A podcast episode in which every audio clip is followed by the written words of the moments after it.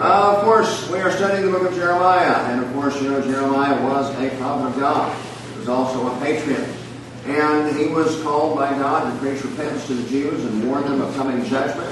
As a result, he was considered a traitor to his people and was hated by his people.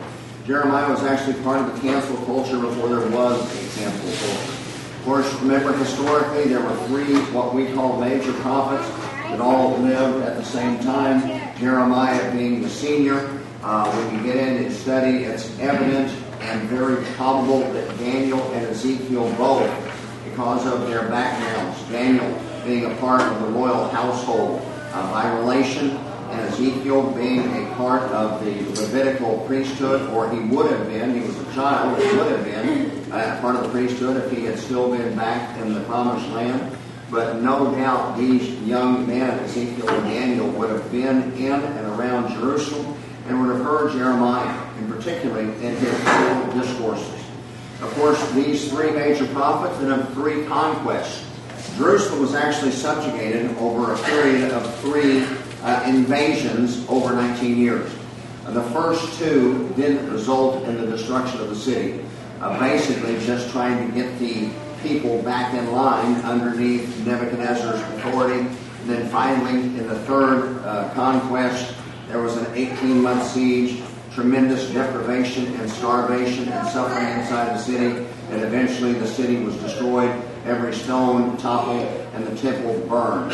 Uh, we see that Daniel was taken captive in the first conquest. We see Ezekiel was taken captive in the second conquest. And Jeremiah ministered this entire period of time, some four decades, inside the city of Jerusalem. All right, quick review. Last time, two weeks ago, chapter 23, an important chapter. Several things we can draw back from, but one of which was in verse 5 and 6.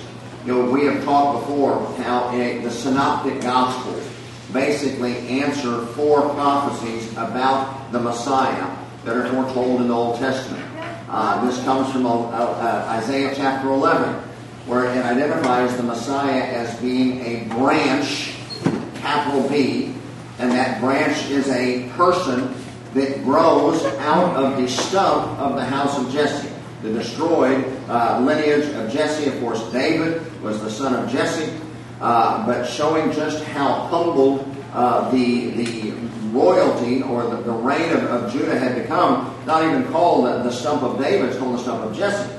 But this branch was then further identified in four other areas in the Old Testament. The branch was prophesied to be a king, the king of the Jews. The branch was prophesied to be a suffering servant, a nobody. Uh, a branch was uh, uh foretold to be a man, and then the branch was prophesied to be God. And we see the four Gospels answer those four prophecies. John, Jesus is demonstrated and proven to be the Son of God. And Luke, he is demonstrated and proven to be the son of a man, a human in his lineage. Uh, in Mark, he is proven to be a nobody, the suffering servant. But in Matthew, he is presented as the King of the Jews. It comes from this verse where it says, "Don't worry, uh, you know God is preaching judgment through Jeremiah." It's going to get tough. You're going to you're going to be taken out of the land for the, an extended period of time. But I'm going to keep every promise I made to Abraham, Isaac, and Jacob. God says, "I will raise unto the lineage of David a righteous branch, a king." Shall reign and prosper, and he shall execute judgment and justice in the earth. In his days, Judah shall be saved, and Israel. Both the northern and southern kingdom shall be restored and dwell safely and this is his name. The, the name of the branch is, who is the name of the branch of the, this king? Well, he's the Lord, our righteousness. So that again is an indication that the Messiah would in fact be the Lord. And then in chapter 23, verses 7 and 8, we're talking about another restoration of Israel that will put to shame the first restoration. And of course, as we go through the pages of the Old Testament, we see frequently God reminds Israel as to what he did, who he is, and who they were. Always pointing back to the Exodus. A few weeks ago, as we celebrated uh, the resurrection, of course, that week was Passover week. And the whole purpose of the annual Passover Seder is for dad to teach his family, remind his family, teach his children the truths of God's majesty and greatness when God delivered the children of Israel out of bondage in Egypt. Well, that was an impressive uh, recollection. You know, here they were, a slave people for some four centuries.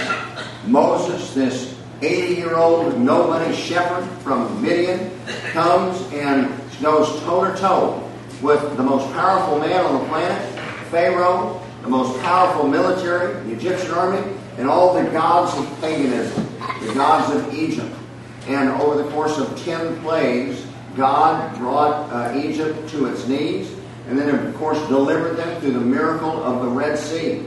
Well, throughout history, God has reminded them that this incident proves that He is God and He is great. Well, we're told here in verses 7 and 8 that there's going to be another deliverance that's going to make you forget all about that one.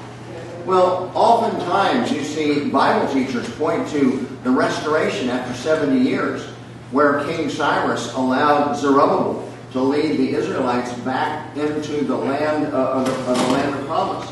Uh, folks, that's not nearly as impressive story as this deliverance from Egypt. You know, as we will study in greater detail as we go through the study of Jeremiah, there was a point after 70 years where the Median Persians came to authority.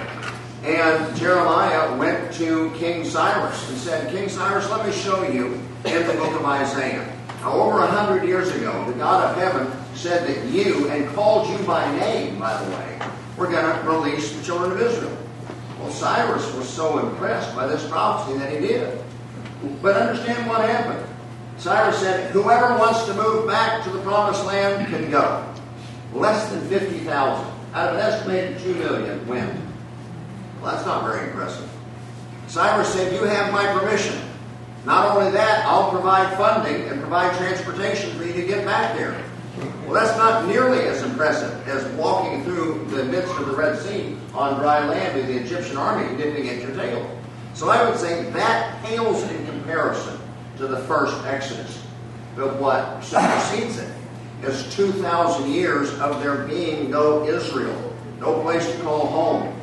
Yet the Jews were never assimilated into other countries. They were always a distinct people because of the kosher laws and other reasons. God, they retained their identity. And then after 2,000 years, on May the 14th, 1948, after the attempt, the extermination of the Holocaust, you've got David Ben Gurion there in Tel Aviv. Oh, it's a great story. They read the Declaration of Independence and they're having to hustle because it's almost Shabbat. I mean, literally, they are racing to get this done so they can initially, uh, officially announce their independence before they had to rest on the Sabbath. Because if it went too long, they couldn't announce their independence, and then all of a sudden the Arab countries would be on top of them and beat you late. So they literally are hustling to beat Sabbath. They're beating, racing to beat 6 p.m. But Ben Gurion reads from uh, Ezekiel 36, the valley of dry bones, and declares their existence. They're immediately attacked by five Arab nations this ragtag group of Israelis that just uh, survived the Holocaust with less than 19,000 men under arms, no tanks, no airplanes. They're attacked by five organized armies, and they win. That's the miracle. Amen. That's a bigger miracle than this one. Then in the Six Day War in 1967, again, they, they're, they're, the, the comparison of the military was, was like OU playing OSU, any football team. Is not even, not even contact. And Israel had, I'm sorry, I know Doc got hurt. But, you know, Israel wins in six days because, of course, they had to rest on the Sabbath, you know, but they win this miraculous. What a miracle. And so after 2,000 years of having no place to call their home, they are literally back in the land. Well, that's what was prophesied right here, Jeremiah chapter 23, verses 7 and 8. Again, just uh, remembering the history of all this, we see Abraham given the promise. We see the lineage from Abraham down through uh, deliverance of the Exodus, going into the promised land, the 400 years of the time that's recorded in the book of Judges. We see the account of the rule of the kings of the north and the kings of the south, the disobedience, the subjugation of the northern ten tribes, and then ultimately the subjugation of the southern two tribes of the Babylonian captivity, and the temple was destroyed, and from that point there was no king. in Israel. The next king of the lineage of David will be who? Jesus. King Jesus. That's exactly right. But there was no king. Hosea prophesied, said Israel will exist many days without a king. That is, in fact, true.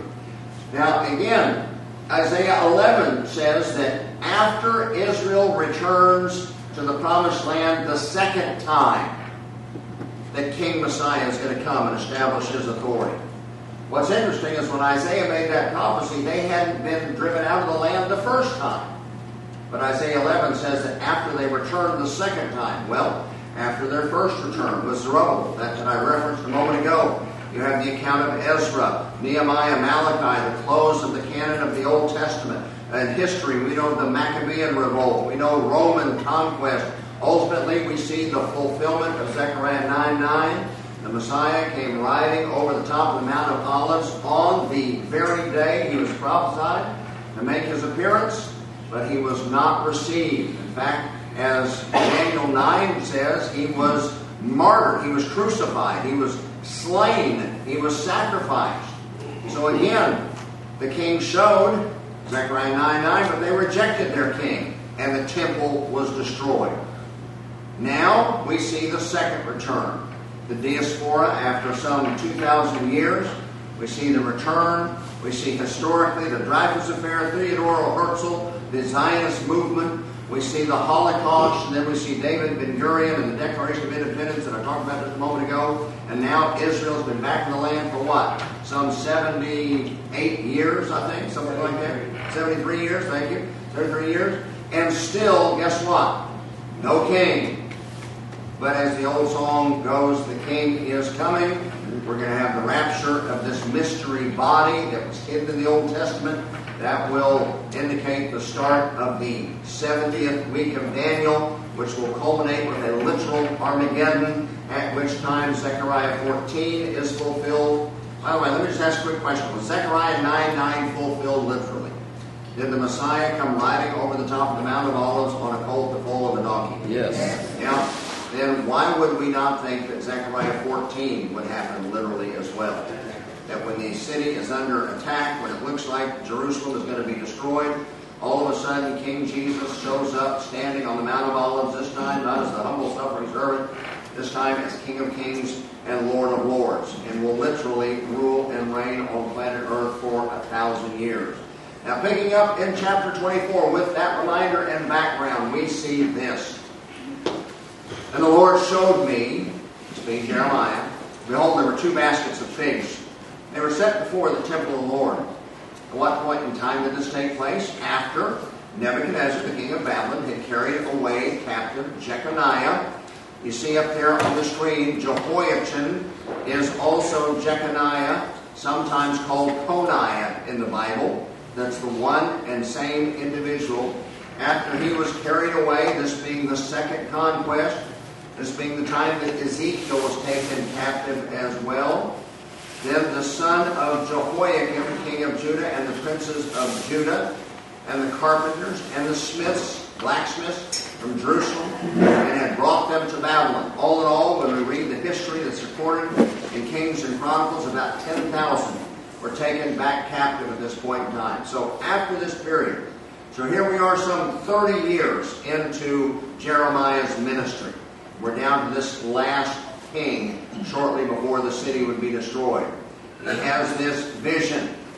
One basket of figs had very good figs in it, even figs that were first ripe.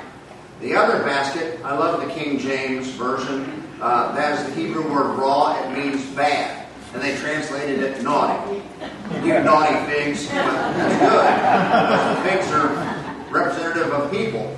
Uh, one basket was good. One basket was bad, so bad they couldn't be eaten. Then the Lord said to me, Jeremiah, what do you see? And I said, Figs. The good figs are very good. The bad figs are very bad, so bad they can't be eaten. They're evil. And again, the word of the Lord came unto me. Thus saith the Lord, the God of Israel, just like these good figs, so will I acknowledge them that are carried away captive of Judah whom I have sent out of this place into the land of the Chaldeans for their good. Now, If you were a Jew alive in Jerusalem at this point in time, you would have considered yourself one of the lucky ones to have not been taken captive, been taken as a slave back to Babylon. You would have assumed that, hey, I'm a Jew, I'm still here in Jerusalem, I got the better end of the deal. What God is telling Jeremiah is that is not the case. As a matter of fact, those that have been taken out, this is actually an act of mercy towards them. The bad things aren't those that were taken to Babylon. The bad figs are those that are here. Now, not exclusively. Jeconiah was obviously a bad fig, but he was taken to Babylon. Jeremiah obviously was a good fig, but he was left behind in Jerusalem to minister. But as a whole, the bad figs were those that were left in Jerusalem, and the good figs were those that had been taken. They actually were going to be spared from great suffering, which was going to, in fact, come. Verse 6 I will set mine eyes upon them for good, those that have been taken into Babylon. And I will bring them again to this land, and I will build them up and will not pull them down. I will plant them and not pluck them up. Let me stop right here. We've talked before about Jewish hermeneutics, Jewish prophecy, Jewish Bible interpretation. Prophecy is not just prediction and fulfillment. Prophecy is pattern. You know, as we studied the Passover a couple of weeks ago, we saw that the Passover lamb was staked out on the 10th day of the month Nisan, was observed for four days. On the 14th of Nisan, at 3 in the afternoon, the Passover lamb was slain. We see that Paul says Jesus was our Passover offered for us. John the Baptist pointed at Jesus first time he saw him and said, Behold, the Lamb of God that comes to take away the sin of the world.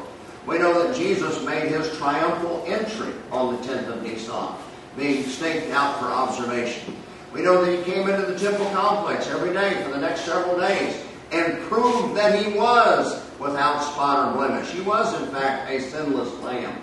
As Pilate himself declared, uh, I find no fault in this man. And then on the 14th of Nisan at 3 o'clock in the afternoon is when Jesus bowed his head and said, Father, into thy hands I commend my spirit. It is finished. Sod we see prophecy as patterns. Well, also, with Jewish hermeneutics, there is a principle called pardes, means garden. But it's Peshat, Remez, Drash, and So. What that means is every passage of Scripture, they have different interpretations. One being the Peshat, the literal, clear teaching of Scripture. In this situation, we know that Judah is going to be judged. That's the literal interpretation. Uh, the, the remez would be application. A midrash could be uh, even a prophetic interpretation. Sod is what's considered by the Jews to be a mysterious, hidden uh, interpretation. Let me give you an example. We do the same thing as preachers. You know, we preach a literal, you know, for example, you know, we preach about David and Goliath. Well, what's it say? Little David, little runt of the family of Jesse, went out and literally took a stone and killed a nine and a half foot tall uh, uh, champion of the Philistines. Well, that's the literal story, was it not? Well, we preachers will often make applications and preach sermons like, uh, you know, facing the giants. You know, talking about giant uh, obstacles in your life, and then you know, have faith and do things the right way and trust God. You can go out and you can overcome it. Well, that's an application. So we do the same thing as Christians. But I want you to understand as we go through this, there are some short-term uh, applications that will literally be fulfilled in the return of Zerubbabel. And there are some prophetic applications that speak not just of judgment of the promised land, but judgment of the whole world. Not just, I'll bring you back from Babylon, but I'll bring you back from all nations. What we talked about in chapter 23. There is going to be a deliverance that's going to make you forget all about the Exodus. As I shared just a moment ago, that certainly wasn't Zerubbabel. Because that wasn't really all that impressive. I mean, it was a miracle that God had prophesied that Cyrus was going to release them. But when the king is giving you permission to then provide you travel funds and everything else, that's not nearly as impressive as walking through the Red Sea on dry land. I mean, are we in agreement? Yeah. So there's going to be some prophetic, eschatological uh, interpretation in every one of these uh, books of prophecy as well. So I will set my eyes upon them for good, and I will bring them again to this land, and I will build them up and not pull them down. Well, it couldn't have been Zerubbabel because they were pulled down again by King Titus, or by, uh, by Emperor Titus in 70 AD. I will plant them and not pluck them up. So that's got to be speaking something that's still yet future. And I will give them a heart to know me, that I am the Lord. And they shall be my people, and I will be their God. And they shall return unto me with their whole heart. Well, for those of us that know the Jewish people, we know that hasn't happened yet. The traditional Jew has rejected Jesus as the Messiah. One day they'll recognize Jesus as the Messiah. Zechariah 12, Zechariah 13, Zechariah 14 talks about all this. Where at that moment of deliverance in Armageddon, there's going to be initial celebration, and you would celebrate too. If you thought you were about to die, and all of a sudden somebody rode up and rescued you from, from sure death, but then they're going to look a little closer, and they're going to say, Where did you get the nail prints in your hands? And then it's going to dawn on them. And there's going to be grief at that moment in time, too. But they will, in fact, recognize that there's not two Messiahs. There's one Messiah that's coming twice. Zechariah 9 9, Zechariah 14 1. And just as the evil figs, which cannot be eaten, they are so evil. Surely, thus saith the Lord, so will I give Zedekiah the king of Judah and his princes and the residue of Jerusalem that remain in this land, and them that dwell in the land of Egypt, and I will deliver them to be removed into not just Babylon, but all the kingdoms of the earth for their hurt, to be a reproach and a proverb, a taunt and a curse in all places whither I shall drive them. And I will send the sword, and the famine, and the pestilence among them, till they be consumed from off the land that I gave unto them and to their fathers. Now, we're going to run through chapter 25. Are you still with me? Everybody, stand up, wave your hands a bit, pretend you're charismatic. Okay, stand up and pretend you're really excited to be saved. All right, hey, yeah, praise the Lord.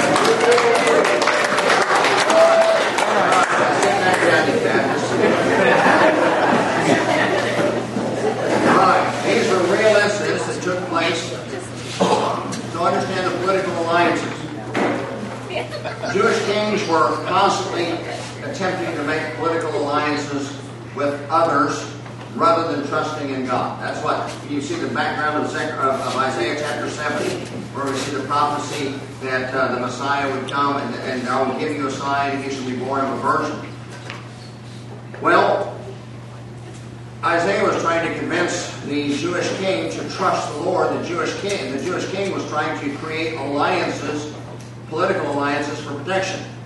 So, the days of Hezekiah, uh, there was a faction that was fond of Babylonian alliances. You remember when Hezekiah, after he'd been miraculously healed, there was a delegation from Babylon, and he took him inside the temple and showed them all the temple treasuries, and he was in trouble for that. Well, Jehoiakim was placed on the throne initially by Pharaoh Necho. I don't want to bore you with history lesson, but you remember Josiah, Babylon was coming to power. They were attacking Assyria. Pharaoh Necho in Egypt saw this as an opportunity to enhance their power. So they went up to the battle, they were going to the Battle of Carchemish, famous historical battle, which really put Babylon as the supreme low world power. But Pharaoh Necho was on his way. Josiah was not a fan of the Egyptians. As a Jew, you can understand why when you look at history. Josiah was actually a little bit more partial to the, uh, to the northern alliances. Nevertheless, he was faithful and trusted Lord. Up, there's a pass that goes through the mountains, and the ancient city of Megiddo guards that pass. It was there that Josiah was killed in 609. Egypt came down and took control of Jerusalem. Not a siege or anything, but after Josiah's death, his son Jehoahaz was placed on the throne for three months, throne for three months. Well, Pharaoh Necho came down to get things under control politically. Didn't like Jehoahaz because obviously, as you read it, you'll understand that Jehoahaz must have had the same political leanings as his father and opposed Pharaoh Necho. So Jehoahaz was taken back as a prisoner to um, Egypt. And his brother Jehoiakim was placed on the throne for 11 years. Now, eventually, Jehoiakim uh, died. At, eventually, Babylon came and took control. Jehoiakim died. His son Jehoiachin was on the throne briefly. The second conquest, guy came to power, and that brings us up to where we were at in our last lesson. But chapter 25 actually takes place seven years before chapter 24. So obviously, as we've said many times, Jeremiah is not in chronological order.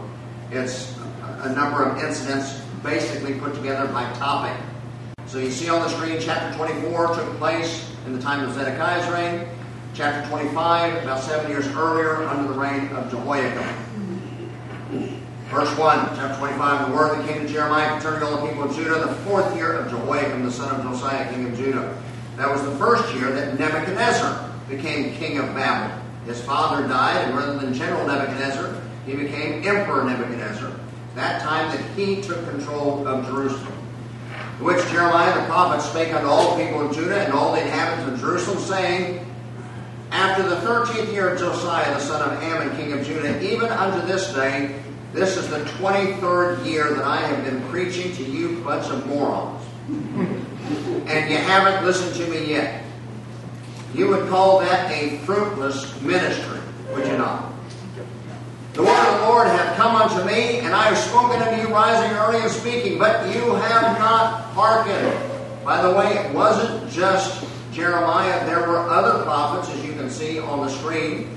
You look historically, Hosea, Isaiah, Micah, during the time of Jeremiah, you can see over there the blue bars, Jeremiah, Daniel, Ezekiel, there were others. And you haven't listened to anything. The Lord hath sent unto you all his servants the prophets. Again, this figure of speech is that they're getting up at the crack of dawn and working all day and working late into the night, basically just demonstrating how faithful they have been to their ministry. But you haven't listened, verse 4, nor inclined your ear to hear. Verse 5. They, being God's prophets, said, Turn again everyone from his evil way and from your evil doings and dwell in the promised land that God has given unto you and your fathers forever and ever. You remember, God promised, you do it my way, I'll bless you. If you don't do it my way, I'm going to judge you. Don't go after other gods to serve them and worship them. Don't push me, God said. Don't provoke me to anger with your bad behavior. And I won't have to spank you, is what's being said here. Verse 7 Yet you have not listened to me, that you might provoke me to anger with the works of your hands, even to your own hurt.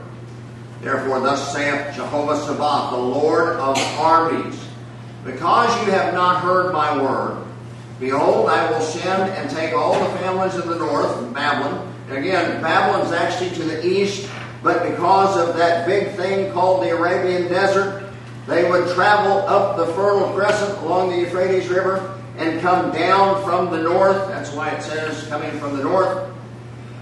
And Nebuchadnezzar, the king of Babylon, isn't that interesting? This pagan king is called God's servant. God has, is using him for a purpose to judge his people because of their disobedience. And I will bring them against this land and against you Jews, the inhabitants of this land, and against all the nations by this, not just you, it's all of these nations going to be judged. I will utterly destroy them and make them an astonishment and a hissing and a perpetual desolation. Moreover, I will take from them the voice of mirth, the voice of gladness, the voice of the bridegroom, and the voice of the bride. Wonder what that means? That's supposed to be a happy time when you get married.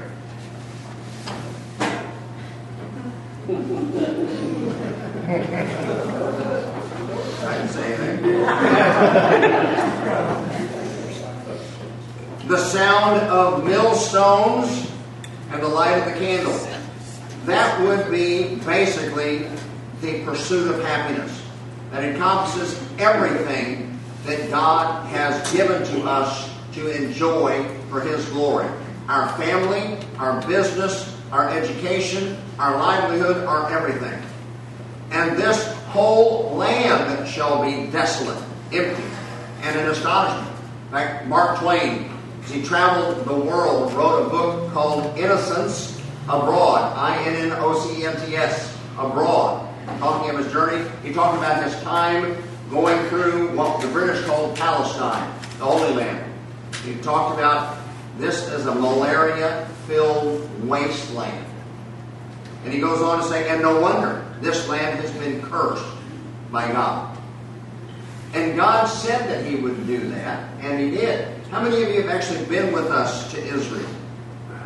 Okay? Many of you have, many of you. Hopefully, the, the world will get back to some sanity and you'll have a chance to go. It is amazing now. It's amazing. And to hear the testimonies of those that lived there, both the Arabs and the Jews, dumbfounded at what a wasteland it was and what a magnificent, fertile paradise it is. This whole land shall be desolate, and it's going to be astonishing. And these nations shall serve the king of Babylon for 70 years. Now, if you go back and you look at the law, Leviticus chapter 25, not only did, did God provide a day of rest for man, which was to be every seventh day, but God had ordained a rest for the land, which is to be every seventh year. And just as if you get a little greedy and you think, if I make so much money in six days, I'm going to go ahead and work a seventh, so too you get a little greedy and say, if I do so well in six years, well, I can't afford to let the land rest a seventh. That was disobedient to God. Also, as you look at it, because we study it, it's not good for the soil. A number of, of ramifications. However, the bottom line is, after a period of about a thousand years, from when the Jews first came into the land through the time of the judges, through the times of the kings, up until this point, there had been a total of about 490 years or 70 years of sabbatical years that they had not honored. God said, You owe me those. I'm going to collect them. So I'm going to take you out of the land and let the land rest for 70 years. And it will come to pass that when 70 years are come, by the way, Daniel, we know Daniel chapter 9, wonderful passage of scripture, to show you how influential and important Jeremiah was. Daniel was reading the letter from Jeremiah. And that is how Daniel discovered the length of time that they were supposed to be out of the promised land. It shall come to pass that when 70 years are accomplished, that I will punish the king of Babylon. Isn't this interesting? We've talked about this before. In fact, I don't know, I've never read this in any commentary, but discovered it. Genesis chapter 11, where it talks about the Tower of Babel. Obviously, Nimrod, in the first attempt at global tyranny, apart from God, attempted to establish one great global government, worshiping him and the host of heaven. And Scripture says that God observed what was going on and noticed that the people being unified with one language, who's going to intervene? Who can possibly stop them from doing wrong? Well, obviously, we know God can do anything He wants to. God can rain fire from heaven if He wanted to, or a 100 pound hailstones if He wanted to. But what did God do next? Immediately after this, God divided the tongues and divided the nations. So, what was God's response to this? Is God created nations? Ladies and gentlemen, one of the reasons we have nations and we do not want a global tyranny, which, by the way, we are working quickly towards right now with the Great Reset, is through the use of nations. When there's an Adolf Hitler that comes to power, he doesn't just grow and grow and grow until he rules the world. There can be a United States of America that God uses to raise up and check the spread of the evil. But if there's just one godless tyranny, then nothing can check the growth of man's wickedness. It will be unhindered. So, this is a perfect illustration. Because of Israel's disobedience, God was going to punish them by using the nation of Babylon. Now, here's what's funny. Yeah, it's kind of funny. It's actually kind of, well, I guess it's kind of funny. I think it's funny. God also told uh, Abraham that I will bless those that bless you and curse those that curse you. So God used Babylon. In fact, we saw earlier in the last chapter, he actually calls Nebuchadnezzar his servant to come and chastise Judah for its disobedience. But then God was in turn going to punish Babylon for lifting a hand against his chosen people. When 70 years are accomplished, I will punish the king of Babylon, that nation, saith the Lord, for their iniquity, the land of the Chaldeans, I will make it perpetual desolation. I will bring upon that land all my words which I have pronounced against it, even all that is written in this book which Jeremiah hath prophesied against all the nations. And for many nations great kings shall serve themselves of them also, and I will recompense them according to their deeds and according to the works of their own hands. For thus saith the Lord God of Israel unto me, Take the cup of my wrath and give it to them. They're all going to drink deeply of it. Whether they want to drink of it or not, they are going to drink of it. Verse 16, they shall drink. just as a man that drinks liquor uh, becomes consumed by it, says, I am going to consume them because of the sword that I will send among them. Then Jeremiah said, I took the cup at the Lord's hand, and I make all the nations to drink unto whom the Lord hath sent me. Now, I'll go through this. Basically, this encompasses the known world at the time. To wit, Jerusalem and the cities of Judah, the kings thereof, and the princes thereof, to make them a desolation, and astonishment, a hissing and a curse, as it is this day. Pharaoh's going to get his and his servants and people. All the mingled people and all the kings of the land of Uz and the kings of the land of the Philistines and Ashkelon and Azzah and Ekron, the remnant of Ashdod, Edom, Moab, the children of Ammon, the kings of Tyre and Sidon, the kings of the islands that are beyond the Mediterranean Sea, even Arabia, Dedan, Shema, Buz, and all those that are in the utmost corners, all the kings of Arabia, the kings of the mingled people, the uh, Midianites and others that dwell in the desert, and all the kings of Zimri, and the kings of Elam, and all the kings of the Medes, and all the kings of the north, far and near, one with another, and all the kingdoms of the world, which are upon the face of the earth, and the king of Sheshach, that is encryption. Jeremiah is writing this. Who knows how long until Nebuchadnezzar is going to be there? That was a that was a Jewish encryption of Babylon. And the king of Sheshach shall drink after them. I'm going to use Nebuchadnezzar to judge them. I'm judging them because they were enemies of my people. I'm judging my people because they've been disobedient to me. But then I'm going to judge Nebuchadnezzar because he attacked my people. Therefore thou shalt say unto them, Thus saith the Lord of hosts, the God of Israel, Drink, be drunken, and throw up, and fall that ass out, because the sword which I will send among you. And it shall be, if they say, Oh, I don't want to drink of your wrath, Lord, well, guess what? You've already done evil, you're going to drink of it. Thus saith Lord of hosts, You shall certainly drink. For lo, I begin to bring evil on the city which is called by my name, and should and should be utterly unpunished. And if I'm going to punish my people, do you not think I'm going to punish the Gentiles for their disobedience? Uh, and, and two, you shall not be unpunished, for I will call upon the sword upon all. I will call for the sword upon all the inhabitants of the earth, saith the Lord of hosts. Let me make this note again. Some people will look at Revelation and say, well, part of that is is God's wrath, and, and part of that is just man's wrath. I would say again, for the umpteenth time, as we've seen going through Jeremiah, God's wrath doesn't necessarily mean 100 pound hailstones will fire from heaven. As we have seen, God is using Nebuchadnezzar to pour out his wrath and judge these other nations. So, raising a sword can, in fact, be God's wrath being poured out upon a country, which is the case here. Therefore, Jeremiah, prophesy thou against them all these words, and say unto them, now get a picture here, the lion of the tribe of Judah, the Lord shall roar from on high, and utter his voice from his holy habitation. He shall mightily roar upon his habitation. He shall. You see where I was here? Oh, oh, I'm sorry. I, I thought I had that verse on this. That's another one's cross reference. He shall give a shout as if he was treading the grapes against all the inhabitants of the earth. All right.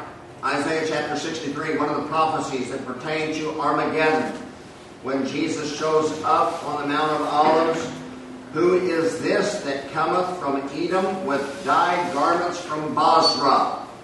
A grape stomper would have, as you can see there, bloody feet, not the blood from grapes, and the lower part of his garments would be also covered with that grape juice. Who is this that looks like he's been treading grapes? This that is glorious in his apparel, traveling in the greatness of his strength? I that speak in righteousness, mighty to serve. So the question is, who is this? The response, God says, me. I that speak in righteousness, mighty sir. To say, Wherefore, Lord, art thou red in thine apparel, and why in thy garments like him that treadeth in the wine fat? Here's the response. I have trodden the winepress alone, and of the people there was none with me. For I will tread them in mine anger, and trample them in my fury, and their blood shall be strengthened upon my garments, and I will stain all my raiment.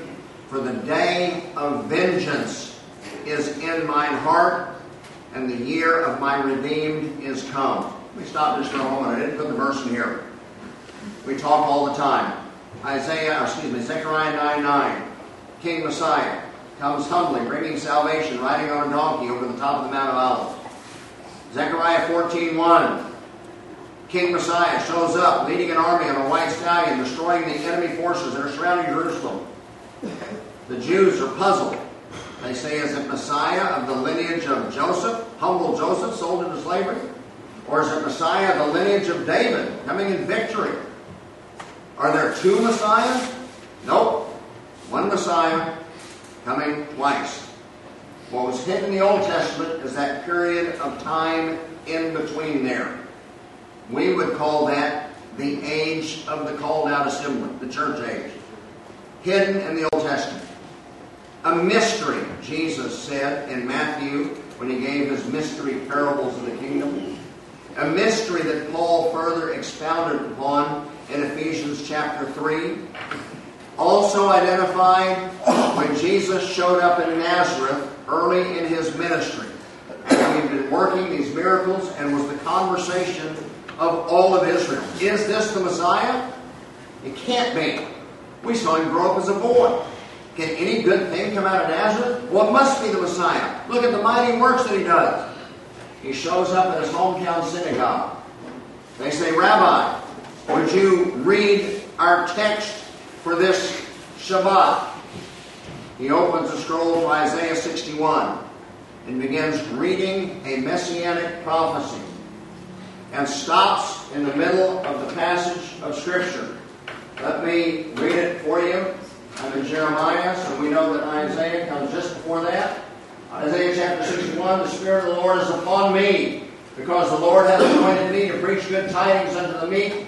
He hath sent me to bind up the brokenhearted, to proclaim liberty to the captives, and the opening of the prison to them that are bound, to proclaim that it's time to accept the Lord. And he stopped right there and rolled up the script, the scroll, handed it back to him, and said, Today this is fulfilled right before your very eyes. Pretty good so far, right? What you don't know is he didn't stop at a period. He stopped in mid sentence.